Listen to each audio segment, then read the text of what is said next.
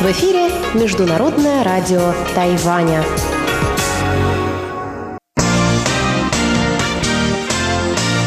Воскресное шоу на МРТ. Здравствуйте, дорогие друзья! В эфире воскресное шоу с русской службы МРТ, и мы снова собрались в нашей студии, чтобы поговорить о насущных вопросах общественной жизни Тайваня. Сегодня с вами в эфире будут Чечена Кулар, Мария Ли, Светлана Ваймер и Инна Островская. Но перед тем, как мы приступим к новой теме, давайте мы рассмотрим э, результаты опроса прошлой недели. В прошлое воскресенье в нашем эфире прозвучал вопрос об использовании атомной энергетики, а именно о том, можно ли от нее отказаться. Мы с коллегами высказались по этому вопросу, и мнения прозвучали совершенно разные. Вы могли ответить на этот вопрос на наших страницах в социальных сетях, и мы получили такие результаты. 68% пользователей социальной сети Facebook считают, что без атомной энергетики не обойтись, и лишь 32%, что без нее будет лучше. А вот пользователи ВКонтакте разделились почти поровну. 54% считают, что без атома будет лучше, и 45%, что без атомной энергетики никак. Мы также получили комментарий от нашего постоянного слушателя Саши Сычева. Саша пишет, в данный момент проголосовал бы за использование атомной энергии, поскольку глупо отказываться от того, чему пока нет надежной альтернативы. Да и вообще, по-моему, этот вопрос должны решать ученые мужи. Простой народ навряд ли понимает все нюансы. Мы получили также по электронной почте сообщение от нашего постоянного слушателя из подмосковных жаворонков Николая Егоровича Ларина. Николай Егорович пишет. Мое мнение по поводу вопроса недели, прозвучавшего в воскресном шоу 2 декабря. Я сторонник строительства самого экологического вида получения электроэнергии с помощью атомных электростанций. Но при этом при строительстве АЭС в районах, подверженных землетрясениям и цунами, необходимо осуществлять тщательный подбор места строительства и конструкцию, способную выдержать различные стихийные бедствия. Опыт строительства таких станций имеется в настоящее время у российских атомщиков. А я также добавлю, что после референдума Тайваньская общественная организация провела опрос и выяснила, что 44% тайваньцев считают, что атомная энергетика дает большую часть электроэнергии на острове, когда ее доля в структуре энергетики страны составляет лишь 8%. Большая часть все же приходится на сжигание горючих ископаемых.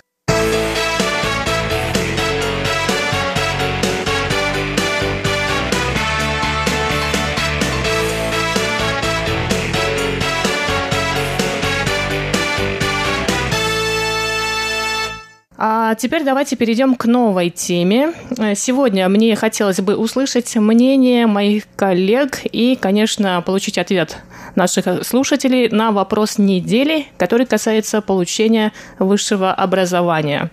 Недавно стало известно, что на Тайване в некоторых учебных заведениях закроют учебные программы, в основном магистерские и дополнительного специального образования. Такие меры в Министерстве образования Тайваня принимают из-за снижения количества абитуриентов, что связано с низким деторождением на острове. То есть просто некому учиться по некоторым специальностям, которые теряют свою востребованность по тем или иным причинам. Их может быть несколько. Это либо устаревшие специальности, или те, что не пользуются популярностью именно в этом вузе. Всего будет закрыто 96 университетских образовательных курсов и 76 курсов дополнительного специального технического образования. В связи с этим я задумалась, насколько необходимо всем получать дополнительное высшее образование, то есть заканчивать вторые и третьи ступени академического образования. На Тайване, как и в других странах, где введена баллонская система, это программы магистратуры и аспирантуры, точнее докторантуры, после которой выпускники получают степень доктора философии. Так как я сама сейчас учусь на третьем курсе аспирантуры, в последнее время все больше осознаю, что, наверное, эта академическая степень в моей жизни, в карьере, скорее всего, не пригодится. Но обычно степени докторов в философии получают те, кто хочет продолжить работать э, в академическом мире, заниматься исследованиями или преподавать. А что касается моей специализации, менеджмент, то, судя по моим однокурсникам, которые занимают руководящие посты в крупных и средних тайваньских тайваньских компаниях, то им эта академическая степень нужна для продвижения по карьерной лестнице. Но насчет качества образования я все же немного сомневаюсь, потому что на Тайване есть свои нюансы, касающиеся качества образования. Поэтому я хочу спросить своих коллег и наших слушателей, что важнее, качество или количество образования? Свои ответы вы можете прислать на наш почтовый ящик russsobachka.rti.org.tw или оставить комментарий под э, вопросом недели на наших страницах в социальных сетях Facebook и ВКонтакте. А теперь я передаю слово моим коллегам. Мне кажется, что вопрос не очень корректно поставлен, потому что качество и количество – это вещи, которые не должны друг другу противопоставляться. Ответ, конечно, очевиден. Качество всегда важнее количества. Но очень часто бывает так, что сначала какой-то курс где-то появляется, при каком-то, я не знаю, факультете появляется новый спецкурс или новый курс или новый факультет, может быть, э, в ВУЗе появляется. И поначалу, наверное, может быть, качество его не совсем еще соответствует требуемым нормам, но по мере нарастания, набирания опыта и качества тоже повышается неизбежно. Поэтому мне кажется, что, наверное, все-таки образование чем больше, тем лучше. Вот когда люди говорят, что вот, я сомневаюсь по поводу качества образования, конечно, разные бывают системы. Конечно, бывают системы, которые не очень хорошо, может быть, подходят эм, ну, в одних странах не очень хорошо подходит менталитету представителей других стран. Но самое главное в образовании – это не знания, которые в тебя впихивают, потому что знания ты можешь получить исключительно сам, а это предоставление тебе инструментов для получения каких-то знаний. Вот в чем э, главное цель вообще вот любого образования, которое, где найти, где найти знания, которые тебе нужны э, в настоящий момент. Вот как мы знаем, например, в Америке образование очень узкоспециализированное. И у нас было принято даже смеяться как-то так смотреть сверху на этих американцев, которые вот они знают там все абсолютно про свою какую-то конкретную область, а чуть стоит уйти вправо или влево, они не знают ничего. Но зато они знают, где эту информацию найти. Если им нужно будет, они это сядут и найдут. Нам дают более общую наверное, информацию, более общее мы получаем образование, менее специализированное. Но, с другой стороны, мы тоже можем точно так же э, пойти и начать копать узко и дополучить те знания, которые, как мы очень любим перекладывать всегда с больной головы на здоровую, нам не додали. Никто вам ничего не может дать, никаких знаний. Все знания вы должны уметь получать сами. А университеты, вот задача университета дать вам в руки инструмент для того, чтобы их получить. Поэтому, конечно, образование должно быть больше, оно должно быть абсолютно повсеместное. Я не согласна никогда, когда люди говорят, вот зачем мне там степень. Никогда не знаешь, где что выстрелят. Никогда не знаешь в жизни, где тебе эта степень может пригодиться. Поэтому, если есть возможности получить, получай и не сомневайся. Вот такое мое скромное мнение. Ну, мне, как доктору философии, есть что сказать, и я хочу сказать, что пока я ехала с лекции с горы Янминшань, я кое-что набросала. Но Маша начала именно с того, что я хотела сказать в начале. Насколько, на мой взгляд, мы некорректно поставили вопрос и можем ввести наших слушателей в заблуждение. Количество или качество, если они выберут что-то одно, две проблемы, которые лежат в основе этого вопроса, не будут решены. А как я понимаю из новости, на которую мы опираемся, это кризис образования на Тайване и также демографический спад. Да, почему закрываются все эти специальности, университеты, школы и многие колледжи на Тайване? Потому что нет людей, некого учить. Если мы выбираем, например, количество, завтра у нас тайваньцы начинают весело и дружно повышать демографический рост, тем более вот знаменосцы радужного флага вдруг начинают рожать детей, и количество у нас есть. И вроде бы все школы, все университеты и колледжи при деле и преподаватели при работе. А проблема образования не решилась, поскольку каждый год IT-индустрия на Тайване, я люблю статистику, нуждается в 100 тысячах э, специалистов узкого профиля. Их нет. Тайваньские вузы не могут предоставить этих специалистов в IT-индустрии, в каких-то промышленных сферах, потому что конечная цель найти работу, работодатель и мы, школы, университеты, получается, не находим той золотой середины, чему учить, чтобы это было полезно на выходе бакалавру или магистру или ну, даже доктору наук, а, не обязательно преподавать, можно работать и в практических сферах.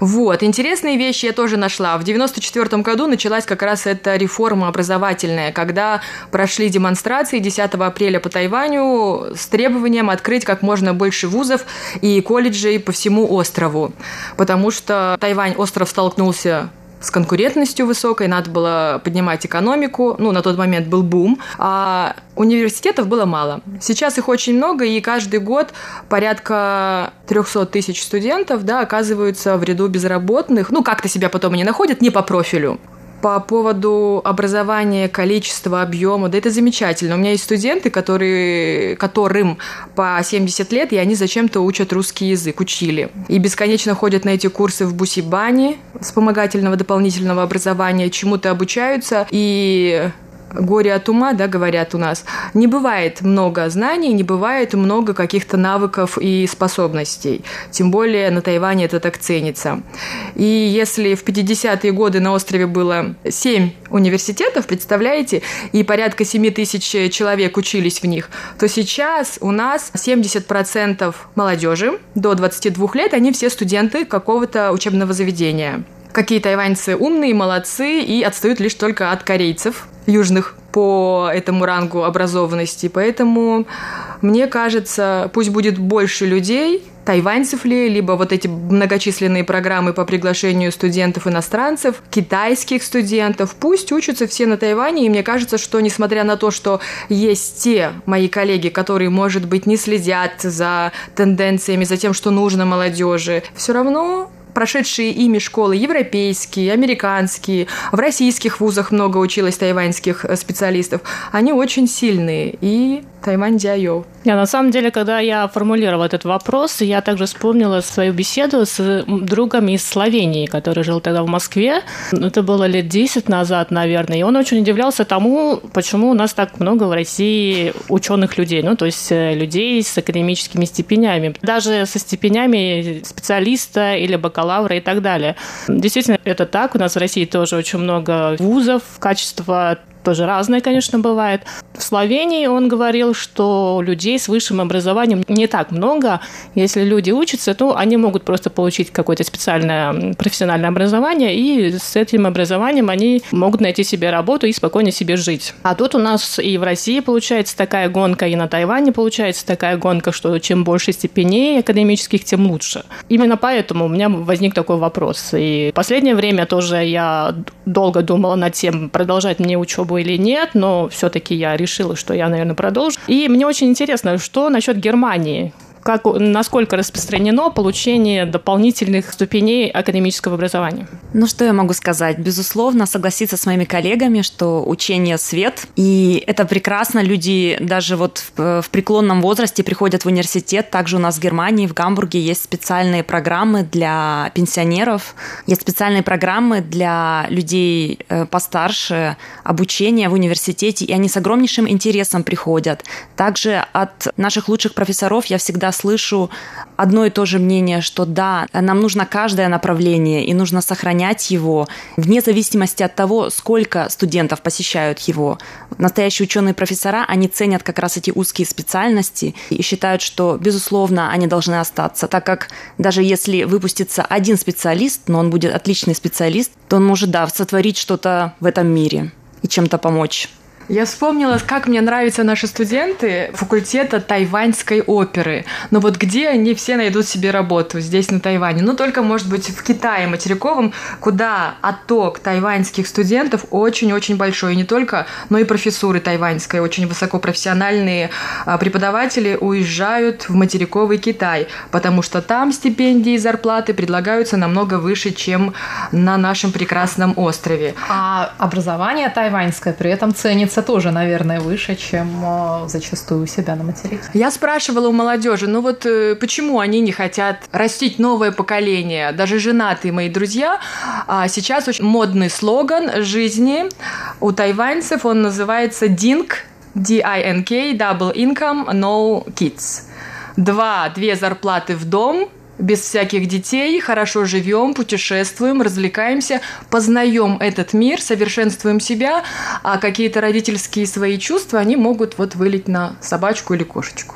Поэтому тайваньские вузы, к сожалению, остаются пустыми или закрываются. Ну, не только еще и поэтому. Ну, да, в том числе и поэтому, конечно, это тоже сделало свой вклад в демографический кризис на Тайване. Мы знаем, что население на острове стареет с какой-то катастрофической скоростью и, наверное, самой высокой скоростью в мире, насколько я помню третья скорость а сейчас в мире, да. Но как, ну, как я помню, что После какое-то, Японии... какое-то время мы вышли там на какое-то из первых мест. Но третье место это тоже очень высокий показатель. И, конечно, не только вузы, а и школы будут, наверное, закрываться, ну, просто потому что детей на всех школ будет не хватать. Для меня это настолько удивительно. Я только что узнала о том, что демографические изменения могут послужить причиной закрытия. Потому что, находясь в Германии, я слышу повсеместно только причину финансовый вопрос. Финансовый вопрос всегда является решающим фактором. То есть к нам уже приходили комиссии, допустим, в Гамбургский университет, они проводили с нами э, беседы и смотрели, так сказать, на качество обучения, опрашивали студентов, профессоров и смотрели, что предлагается как раз-таки в маленьких направлениях, в узких направлениях, как русский язык, древнегреческий. И вот древнегреческий уже стоит под вопросом. Но Русский еще нет, надеюсь. Нет. А финансирование ты имеешь в виду, что у университета не хватает финансирования, бюджета для того, чтобы продолжать эти курсы? Да, именно верха решают, куда Другая деньги. ситуация. У вас э, бесплатное, бесплатное обучение. Да. На Тайване оно все-таки не бесплатное, хоть и недорогое, но не бесплатное. И студенты оплачивают свое обучение. А если не будет от студентов поступать финансовых вливаний и вложений, то, естественно, вуз может не выдюжить. Крупные вузы получают дотации от государства, а частные небольшие вузы им будет сложнее. Ну вот таким образом мы видим, какие разные ситуации. Да? В Германии это зачастую финансовый вопрос э, просто, а на Тайване демографический более. Вот у нас, э, допустим, зависит, останется ли какое-то направление, зависит от того, смогут ли профессора отстоять его я считаю. Если они вводят какие-то новые программы, организуют интересные курсы, лекции, то это продолжается. Ну да, на Тайване действительно демографический кризис является основной проблемой и кризиса в образовании, так как некому учиться. И на этом наше обсуждение сегодня подходит к концу. Далее вы услышите специальные рубрики воскресного шоу. И первая на очереди – рубрика «Почтовый ящик» с Инной Островской.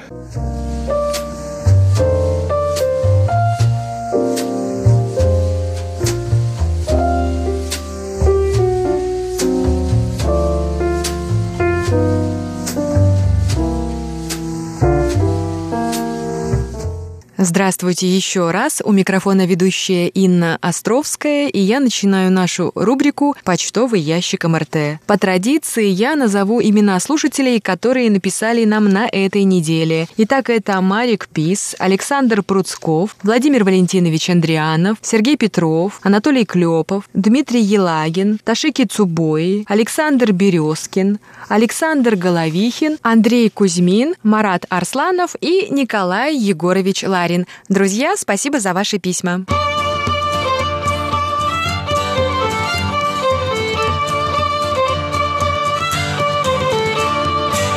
Важная часть нашей рубрики – обзор рапортов недели и ночное сообщение Марика Писа из Польши, который мониторит частоту 5900 кГц. Передача русской службы МРТ была прослушана 25 ноября. Марик пишет, сигнал был сильный, но наблюдается интерференция и шумы. А я перехожу к рапорту Александра Пруцкого из Рязани, который с 26 ноября по 2 декабря настраивался на частоту 7220 кГц кГц и сообщил, что в указанный период слышимость была стабильно хорошей. Владимир Валентинович Андрианов, наш крымский радиослушатель, с 1 по 4 декабря знакомился с нашими передачами на частоте 7220 кГц. Он пишет, сигнал был интенсивным, наблюдались слабые замирания. Помех от других радиостанций не было. Благодарим Анатолия Клепова из Москвы, который сообщил, что 2 декабря на частоте 7220 кГц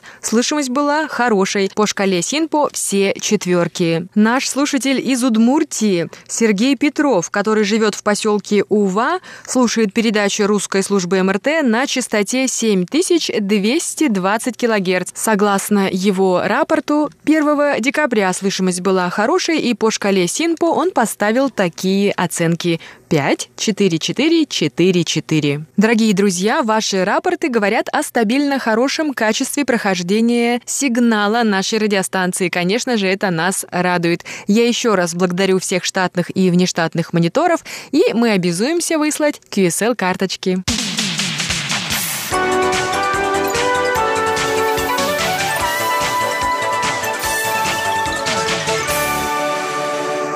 Уважаемые радиослушатели, всегда интересно получать ваши письма с отзывами и комментариями к прошедшим передачам. Вот что нам написал Николай Егорович Ларин, наш слушатель из Подмосковья. Я с большим интересом прослушал комментарий статьи, написанной российским стратегом Михаилом Ходоренковым о последствиях возможной передачи России и Японии двух островов Курильской гряды. Николай Егорович продолжает. Ведущий этой передачи Андрей Солодов полностью и объективно провел анализ этой статьи.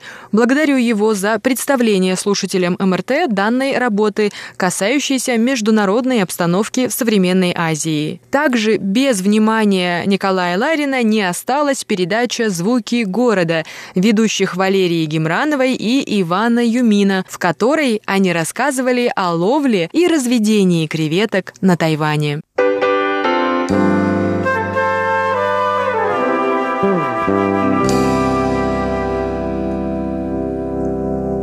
Дорогие друзья, от лица русской службы МРТ хочется поблагодарить и передать привет Марату Арсланову, который первым прислал нам рождественские и новогодние открытки с пожеланиями радости, счастья и любви. Я думаю, что совсем скоро эфир русской службы станет на 100% новогодним и праздничным, а пока давайте наслаждаться сегодняшним днем. Предлагаю нам вместе прослушать песню под названием «Песян тайто». Тайваньцы очень часто используют эту фразу, и на русский язык ее можно перевести как «не думай слишком много, не придумывай того, чего нет».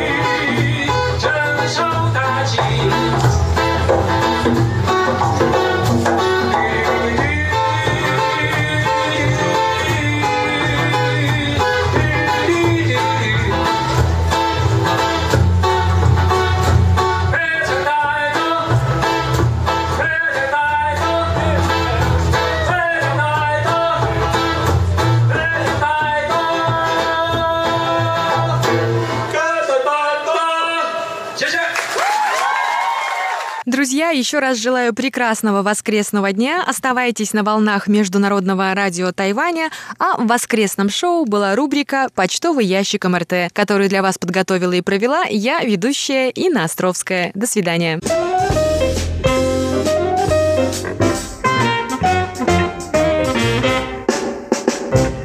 Далее вас ждет рубрика «Кинозал» с Анной Бабковой, которая расскажет о тайваньском кино.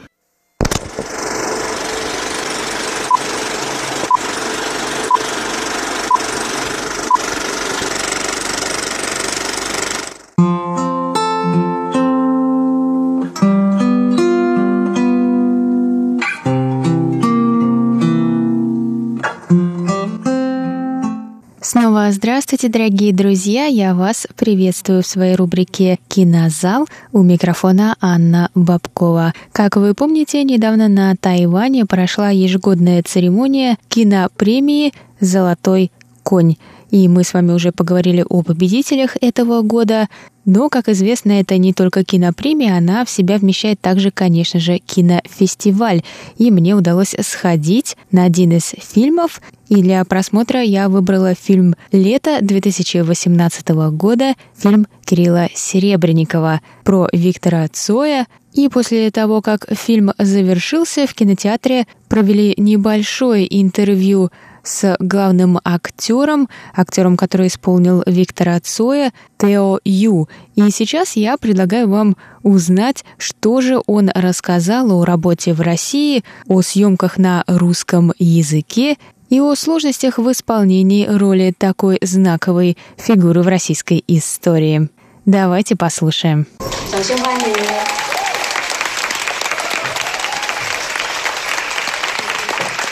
yes, hello. Uh, my name is Teo Yu. Thank you so much for coming and watching the film. Здравствуйте, меня зовут Тео Ю. Огромное всем спасибо за то, что пришли.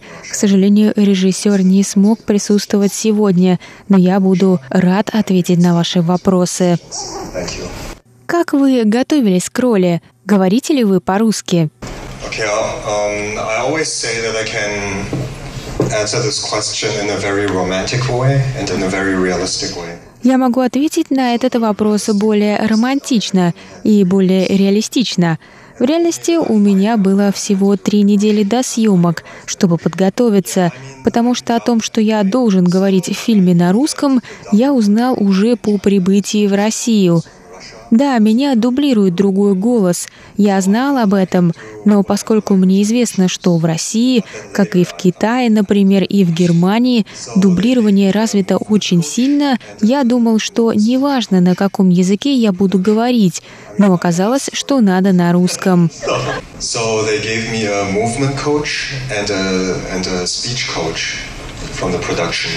I mean, I asked for it. Мне дали тренера по речи и движениям. Я попросил их об этом. Секрет в том, чтобы правильно распределить время. Я взял сценарий и разделил его на сцены. Затем разделил сцены на предложения, предложения на слова и слова на звуки. Я вычислил, сколько разных звуков есть, и рассчитал себе курс на три недели, и отрабатывал все звуки по очереди. Например, приветствие на русском. Like So it's, it's a very complicated sound. So I had to remember until I had it in my mouth. Это сложное сочетание звуков, так что я отрабатывал их, пока у меня не получилось достаточно хорошо. И так я отработал весь сценарий. И, конечно же, я работал с переводом сценария, чтобы понять суть высказываний. Это не просто, когда ты не понимаешь, что говоришь. В таком случае легко переиграть. Так что я старался сделать все натурально.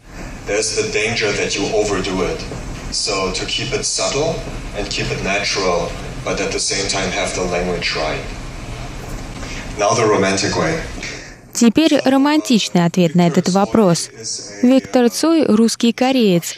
Я – немецкий кореец. Мои родители из Кореи, но я вырос в Германии. Режиссер Цай Мин из Малайзии, но снимает фильмы на Тайване, а тайваньский режиссер Ан Ли работает в Америке. Такой многокультурный контекст помогает нам быть более чувствительными, меняет наше восприятие, и оно по-своему уникально, тем более сочетание восточной и западной культуры в человеке. Поэтому я понимаю настроение героя. Я писал стихи, когда был моложе. Виктор Цой выступал. У нас у обоих необычное культурное прошлое.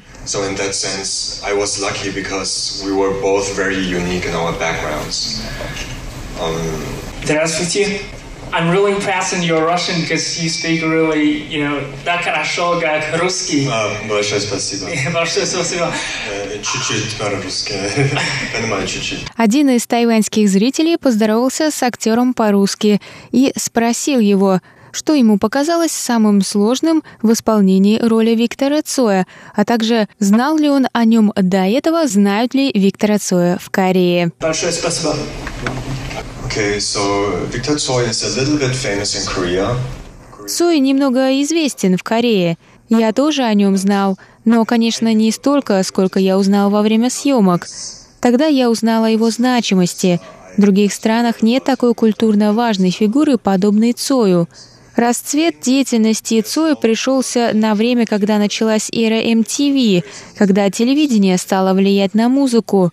Он стал иконой своего времени. На Западе были Битлз, но на Востоке не было никого, и он стал одним из первых.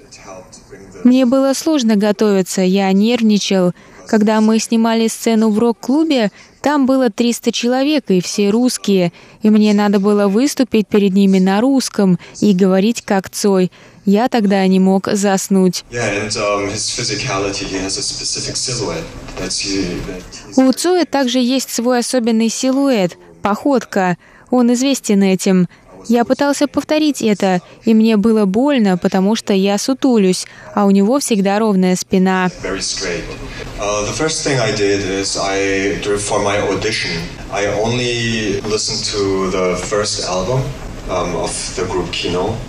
um. Перед пробами на роль я слушал первый альбом кино, читал перевод и пропускал слова через себя.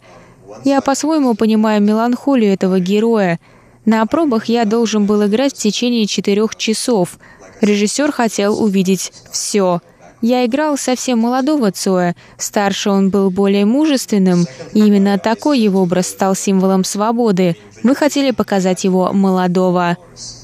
Режиссер однажды пригласил нас на чтение сценария, но оказалось, это была лекция по особенностям того времени.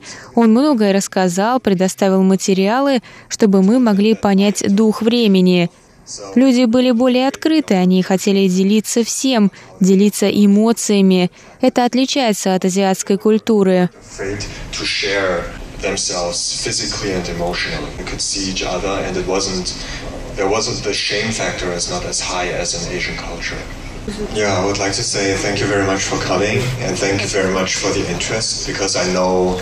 Um, Спасибо всем за интерес к фильму. Черно-белое кино из России – это не то, что обычно привлекает современную молодежь, но наш режиссер проделал огромную работу. Надеюсь, вы захотите узнать больше о режиссере и о Викторе Цое и насладитесь его музыкой.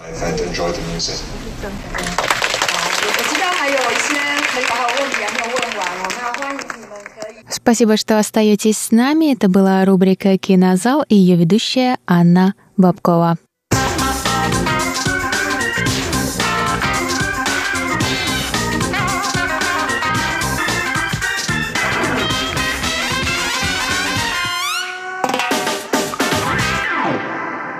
Забавные и интересные новости ждут вас в моей рубрике «Фармазайка».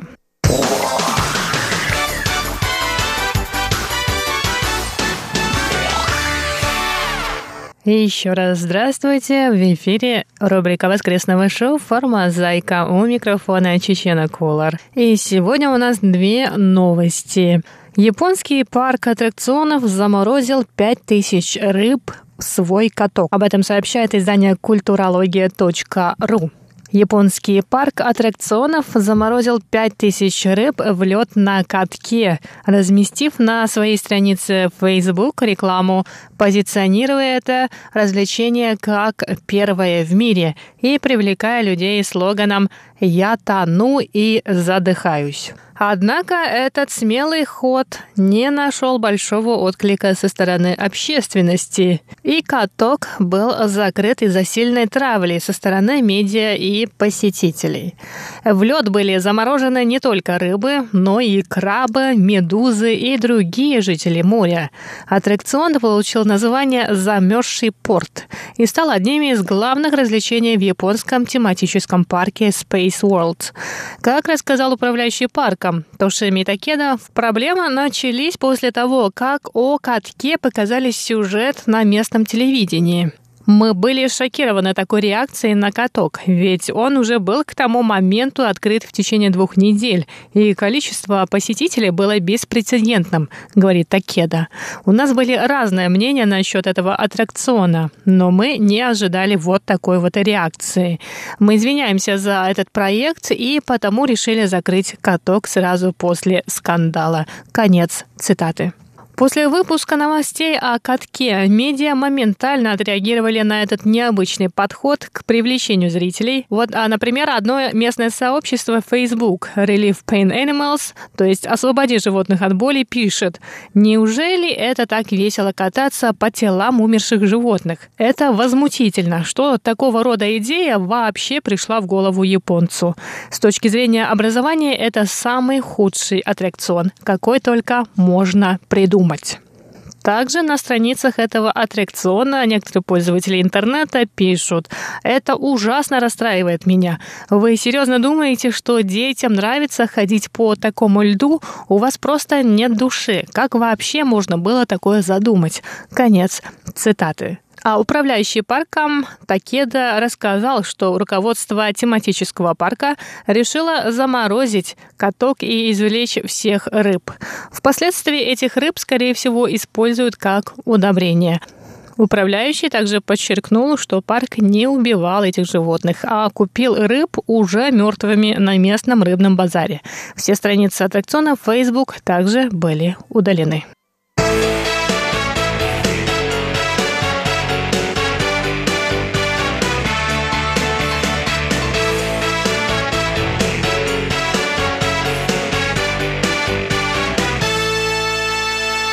А следующая новость из Тайбэя. Полиция Тайбэя провела целое расследование вокруг пропажи бутылки кефира. Об этом сообщает издание kd.mi.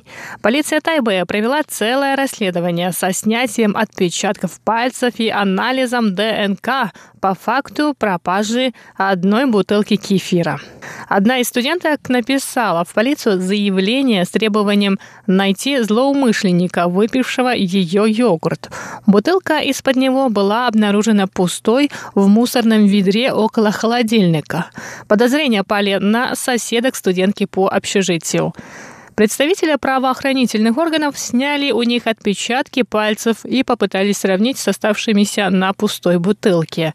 Однако на самой бутылке отпечатки оказались затертыми. Пришлось проводить сравнительный анализ ДНК слюны жительниц комнаты с той, что осталось на горлышке.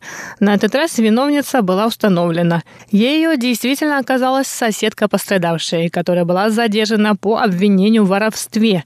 Расследование вокруг простой бутылки йогурта обошлось полиции 18 тысяч тайваньских долларов, что составляет около 600 долларов США. На вопрос «Зачем?» в правоохранительных органах отрапортовали. Мы всегда на стороне справедливости и готовы готовы помочь гражданам в любой ситуации. И на этом рубрика «Формозайка» подходит к концу. С вами была Чечена Колор. Оставайтесь с нами.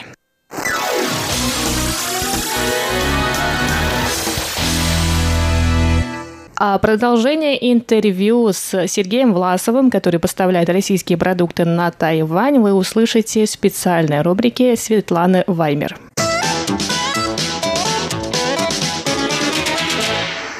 Дорогие друзья, здравствуйте! С вами в эфире Светлана Ваймер. Сегодня вы прослушаете продолжение интервью с Сергеем Власовым, генеральным директором компании «Истон», а также наши впечатления после похода в русский магазин «Янков».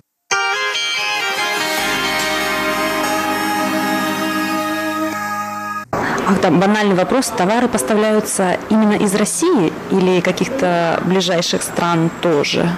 Ну вот э, у нас, э, если брать наш ассортимент, ну, конечно, мы э, не можем все поставлять из России. Но подавляющее большинство, и это так, но мы пытаемся сказать, акцент сделать на том, что ну, мы все-таки поставщики российских продуктов. Хотя, вот, например, сок Гранты это азербайджанский сок. Вот. Очень, кстати, э, достойный э, гранатовый сок, который, я думаю, что многие оценили. Но не только гранатовый, там есть и другие, другие фрукты. Вот. Э, но только потому, что в России гранат, гранат не растет. Ну, а весь смысл нашей сейчас деятельности мы все-таки стараемся именно представить на тайваньском рынке именно российский продукт, как неизвестный, скажем так, для тайваньцев. Они, кстати, с, с таким очень удивлением обнаруживали, что, что он э, э реально, у него натуральный вкус и что он ну, отличается от э, всего, так сказать, вот, то, что они пробовали раньше. То есть э, доверие к нашим продуктам повышается и интерес. Э, это очень хорошо. Мы будем продолжать в этом направлении работать. И в следующем году, я думаю, что мы, может быть, вас приятно удивим новыми какими-то вот позициями, которые мы начнем поставлять на Тайвань. Вы рассказали нам, значит, о поставке российских продуктов на Тайвань и раскрутке. А есть ли, может быть, какие-то тайваньские партнеры, которые хотят тоже через вас поставлять тайваньские продукты в Россию? Ну, наверное, есть, но это не наша специфика, скажем. Мы можем так помочь, познакомить, вот, но заниматься этим, к сожалению, так плотно не сможем. То есть мы занимаемся вот тем, чем занимаемся и в чем специализируемся. Э, хотя, а, конечно, тайваньцы с удовольствием бы э, вышли на российский рынок со, со своими продуктами, но он настолько специфичен и пока непонятен для тайваньцев, что, ну, как-то э, они немножко, так сказать, побаиваются и осторожничают. Вот. Реально слишком такая большая разница между даже бизнес-культурами, да, вот нашей и местной. Ну, хотя все возможно, почему нет. Вот. Я имею в виду для Тайваня, для тайваньских продуктов. Они, кстати, приезжают к нам на выставки, они там пытаются что-то представить. Вот. Но, насколько я знаю, ну, пока еще так не без особого успеха. То есть нет такого, что Китай, Китай, конечно, более, больше представлен именно, потому что более массовое производство в Китае и по цене, конечно, более привлекательно. Все-таки тайваньские продукты дорогие. На самом деле, если вы пойдете там, не то, что вы, если вы пойдете, вы каждый день ходите в магазины, и вы же видите, сколько на Тайване импорта. И, э, то есть своих продуктов у них, ну, чисто такая вот местная специфика для собственного потребления в основном. А из таких вот, э, ну, скажем, крутых позиций, чем Тайвань может гордиться, это, наверное, э, фрукты, я думаю. Фрукты действительно отличаются. Вот если кто-то едет в Китай, да, и пойдет там на рынок купит там китайских яблок, ну, не знаю, там, по сравнению с тайваньскими фруктами, они, конечно, сильно проигрывают. Я думаю, все знают почему. Спасибо вам большое за интервью. Спасибо вам. Всего хорошего.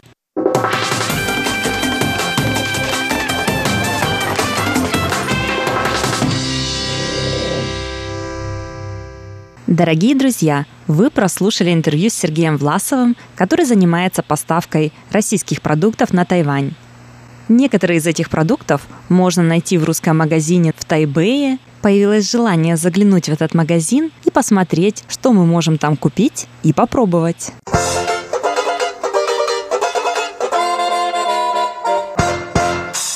Итак, мы совершили поход в русский магазин Янков. Этот магазин расположен достаточно удобно. Он находится недалеко, где-то в 5-7 минутах ходьбы от станции Дача-То, которая находится на желтой линии метро. Русский магазин виден издалека. Владельцы встречают своих покупателей большой афишей, на которой изображена Красная площадь, Кремль и купола собора. Что касается дизайна, должна сказать, что оформление магазина изнутри отлично продумано. Там просто приятно находиться и создается впечатление, что ты находишься не в обычном магазине, а более в каком-то музее или на выставке русского ремесла.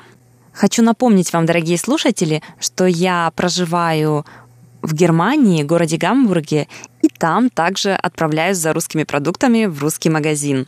Такие магазины выглядят обычно скромно. Это обычное помещение с полками, на которых вы можете найти разнообразные продукты из России. Но здесь, в Тайбэе, русский магазин Янков выглядит совершенно не так. Как я уже сказала, он очень красиво оформлен, и можно сказать, что здесь акцент более сделан на сувенирах, чем на продуктах питания. Все дело в том, что магазин в Тайбэе задумывался как место, в котором тайваньцы, ну а также, может, русские, могут купить то, что люди обычно привозят из России, побывав там, то есть русскую матрешку и водку. То есть, если кто-то побывал в России и очень хочет поделиться кусочком России со своими друзьями и родственниками здесь, на Тайване, он может, не везя с собой через границу полный чемодан матрешек и водки, приобрести те же самые продукты и сувениры здесь, в магазине Янков. Здесь вы можете приобрести разноцветные традиционные русские платки, полюбоваться достаточно обширным выбором матрешек. Их, правда, было достаточно много, и все были очень красивые. Также есть излюбленный сувенир – магниты на холодильник с изображениями разных городов и мест России. Помимо этого, здесь есть деревянные заколки, ложки и другая утварь, расписанная хохломой и другими яркими русскими мотивами. Здесь вы найдете также достаточно излюбленный сувенир – календарь с Владимиром Путиным Интересная деталь – месяца на этом календаре указаны на русском, китайском, а также нескольких других европейских языках. Но не думайте, что в этом магазине можно только посмотреть на вещи. Здесь также можно кое-что попробовать. За то время, пока я была в магазине, мне предложили продегустировать вкуснейшие соки гранты, которые как раз-таки завозятся Сергеем Власовым на Тайвань. Я попробовала сок и не знала, что яблочный сок может быть настолько вкусным. Ностальгию по родине можно смягчить, купив здесь сибирских кедровых орешков. Но в завершение надеюсь удивить вас, дорогие слушатели, рассказав вам о том, что в этом магазине можно также продегустировать различные сорта русской водки. И под мотивы русских песен, звучащих из радио, этот поход в магазин Янков оказался для нас такой мини-поездкой в русские края. Спасибо, что были с нами. Всего доброго. С вами была Светлана Ваймер.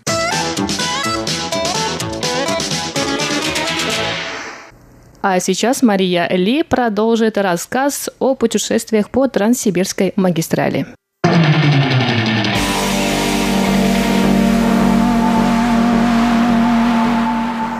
Дорогие друзья, предлагаю вам очередную часть моего радиодневника, который я вела во время путешествия по Транссибирской магистрали.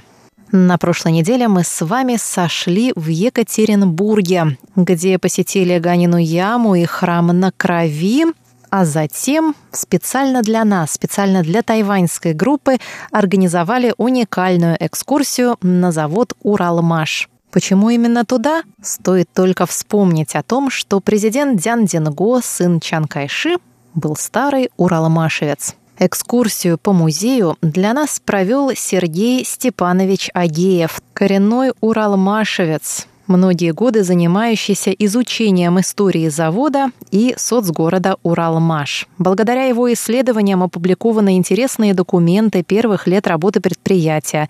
Ему удалось собрать воспоминания тех, кто стоял у истоков завода, трудился на нем в военные годы и в послевоенное время, Именно благодаря Сергею Степановичу в 2013 году была создана новая экспозиция Музея истории Уралмашзавода. И стоит отметить, что Уралмашевский музей является одним из лучших заводских музеев в России. Итак, вперед на Уралмаш.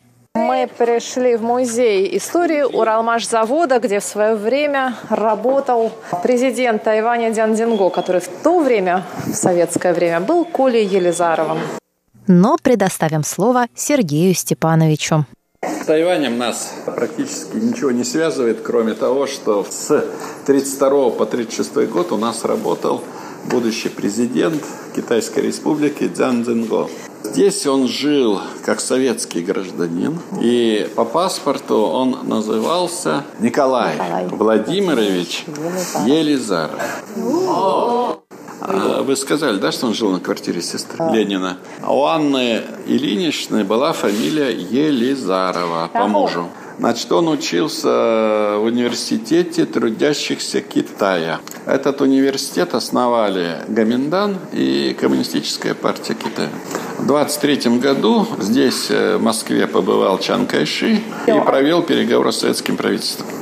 В 27 году были, начались, как сказать, разногласия, по-русски то резня между коммунистами и гоминдановцами. И поэтому гоминдановцы покинули, студенты-гоминдановцы покинули Москву. А Дзян Дзинго остался. Он э, проклял в печати своего отца, и продолжил обучение.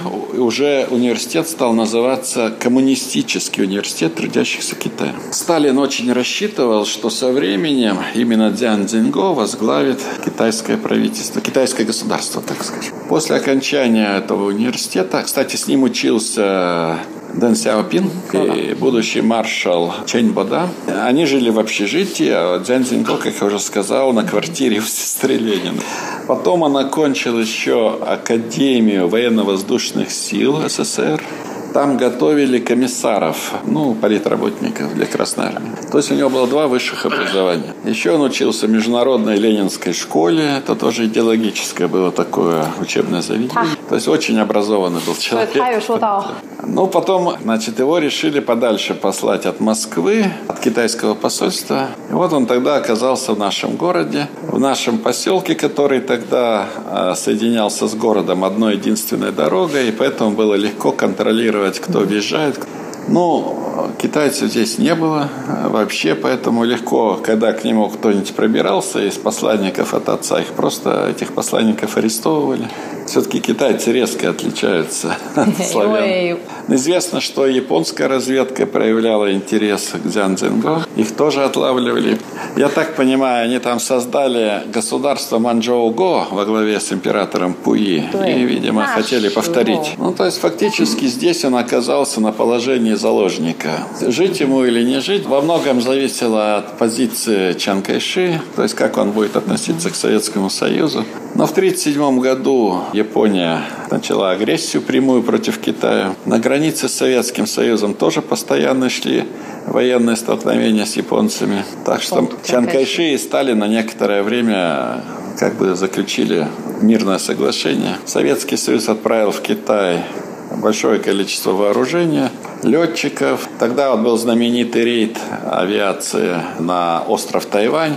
Там разгромили военно-воздушную базу Японии. Ну и Чан Кайши, видимо, попросил Сталина отпустить своего сына вместе с семьей. И Сталин пошел навстречу. Значит, Дзян Цзиньго успел здесь жениться. Это его супруга. Чан Фан Лян который Чан Каши дал имя Фан Лян. Но настоящее имя Фаина. Фаина Вахрева. Значит, здесь у них двое детей родились. Вот двое здесь фотография да? Дзян Динго сидит на тюбинге белой рубашке. Тюбинг для московского метро. Знаете, эти трубы, внутри которых поезда бегают. В первое время он работал заместителем Тюбинг. начальника цеха э, по социальным вопросам. А потом он возглавил редакцию заводской газеты. Вот она, эта газета лежит, и там написано Николай Елизаров.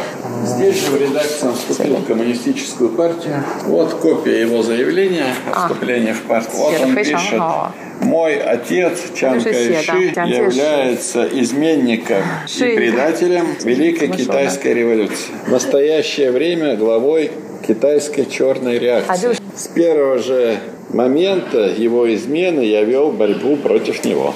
В общем, его приняли в коммунистическую партию. Вот. Но, понимаете, одно дело теория, э, то есть марксизм-ленизм он знал в основном по книгам, а другое жизнь реальная. Да, значит, он потерял всех своих друзей здесь, на Уралмаш. Они почти все были арестованы и расстреляны. И сам он тоже был арестован. И, наверное, его бы расстреляли, если бы Япония не напала на Китай. Это было как раз время большого террора. Вот. Дальше... А, вот еще есть одна фотография, чудом сохранившаяся. Вот он, Дзян Дзеньго на встрече с великим советским композитором Сергеем Прокофьевым. Тогда было обязательным, чтобы деятели культуры, писатели, художники, поэты, там, композиторы, скульпторы встречались с рабочими коллективами. Ну и вот он по профсоюзной путевке побывал в Сочи вместе с Фаиной.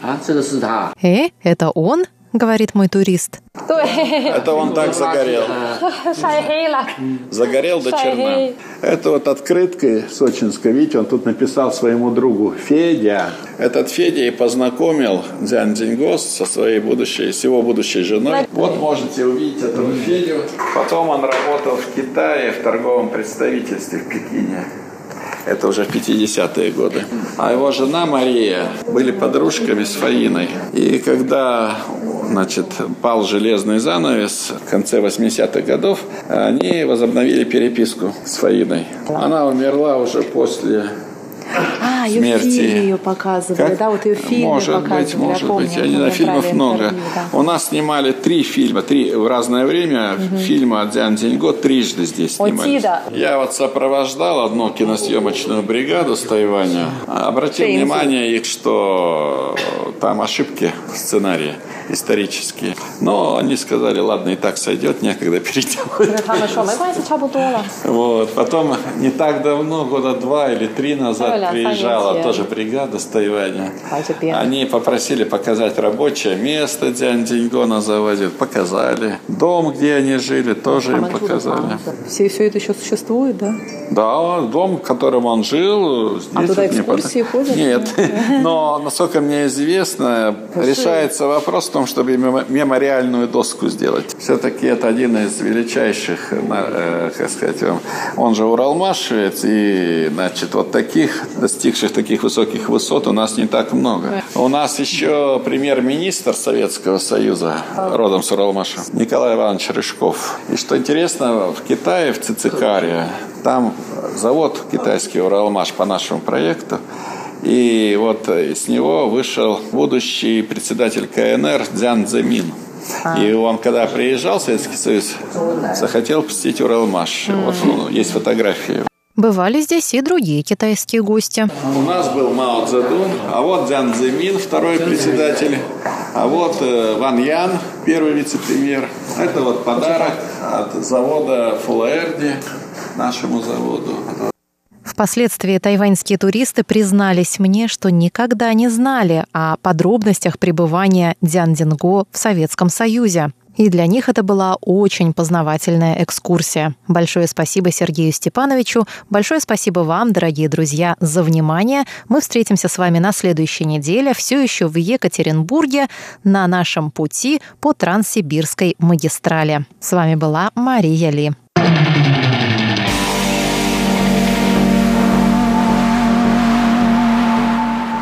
И на этом воскресное шоу подходит к концу. С вами были Чечена Кулар, Мария Ли, Светлана Ваймер и Инна Островская. До скорых встреч на МРТ.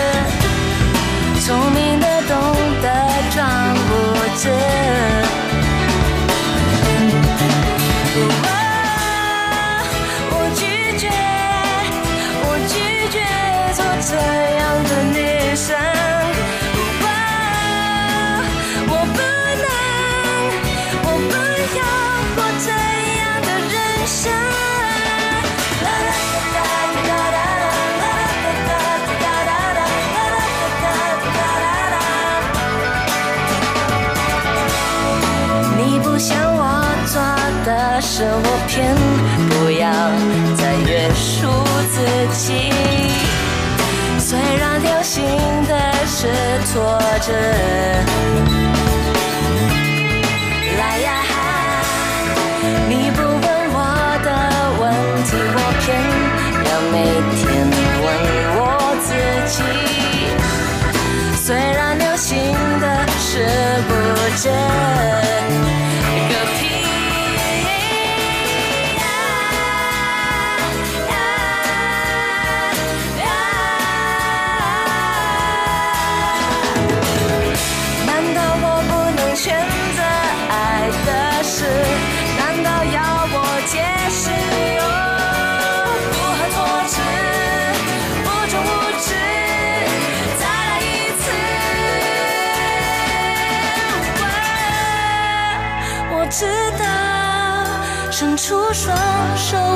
就能站稳。